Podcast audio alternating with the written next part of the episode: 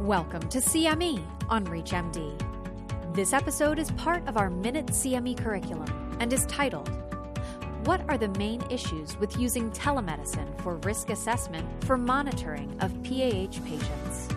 Prior to beginning the activity, please be sure to review the faculty and commercial support disclosure statements as well as the learning objectives. What are the main issues using telemedicine for risk assessment and monitoring PAH patients? How can we make this happen? So, currently, we have telemedicine, which is able to reach many patients, but we are not able to reach everyone. Currently, telemedicine can be used to gather information about functional capacity, maybe do some walk assessment to look at six minute walk tests, and we'll talk about that. We can look at labs and we can look at echoes if patients can get out to get a test done. But there are challenges. Not everyone has access to broadband. Not everyone is technically savvy. Some people lack the appropriate equipment, and some providers lack the skills to be able to really interact with patients on this virtual level. So, now let's talk about physician perceived barriers to effective telemedicine. The perceived barriers include the lack of comprehensive medical assessment, technical challenges, public resistance, cost, reimbursement, and some providers feel that they're providing a lower standard of care. The groups that were most concerned about telemedicine were those in the US and Europe. And the other groups in Australia, Middle East, Africa, and India were less concerned about these barriers, but important to be aware of and important that we look to address them so more physicians can provide care they feel very comfortable is effective and optimal. So, what are the patient perceived barriers? They also have to be comfortable with telemedicine. Patients with older age and lower level of education perceived barriers to telemedicine also, very importantly, patients who had bandwidth issues with internet or lack of telephones were very concerned about use of tele- uh, telemedicine for their healthcare. So, things that we need to be aware of, and we need to ask these questions when we offer telemedicine to patients. If you don't have broadband access, you can't do virtual visits.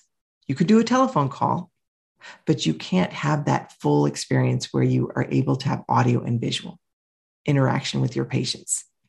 This is particularly a problem in rural communities where we don't have the greatest internet com- connectivity. The availability of high speed internet or mobile data networks may be insufficient in those regions.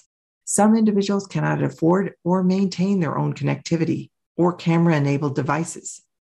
And some patients just don't feel comfortable with the video devices and setting it up in a timely fashion for a visit, and they become very anxious about this. They may even fear the potential embarrassment because they don't understand how to use these devices.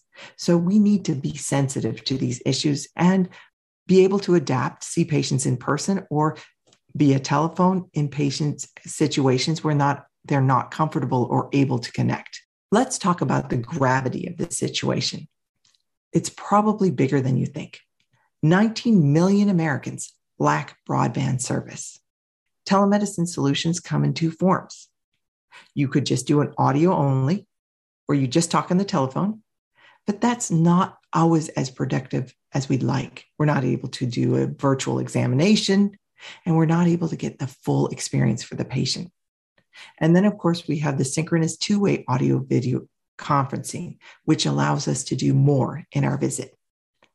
Successful transition to telemedicine requires three parts. We need to have access to broadband, we need to have internet capable devices, and we need to have sufficient technology literacy to take advantage of those. Just to have a little bit of sense of the problem in the inner city, 31% of the patients in New York City without broadband. And lack of broadband disproportionately affects Blacks and Latinx Americans. So we now have a patient population that has difficulty accessing, and we put another factor on top of it that limits the care that group of patients receives. So, something we really need to wrap our heads around before we find telemedicine to be the solution for everyone. You've been listening to CME on ReachMD. This activity is jointly provided by Global Learning Collaborative, GLC, and Total CME Incorporated, and is part of our Minute CME curriculum.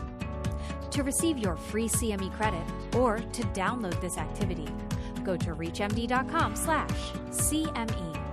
Thank you for listening.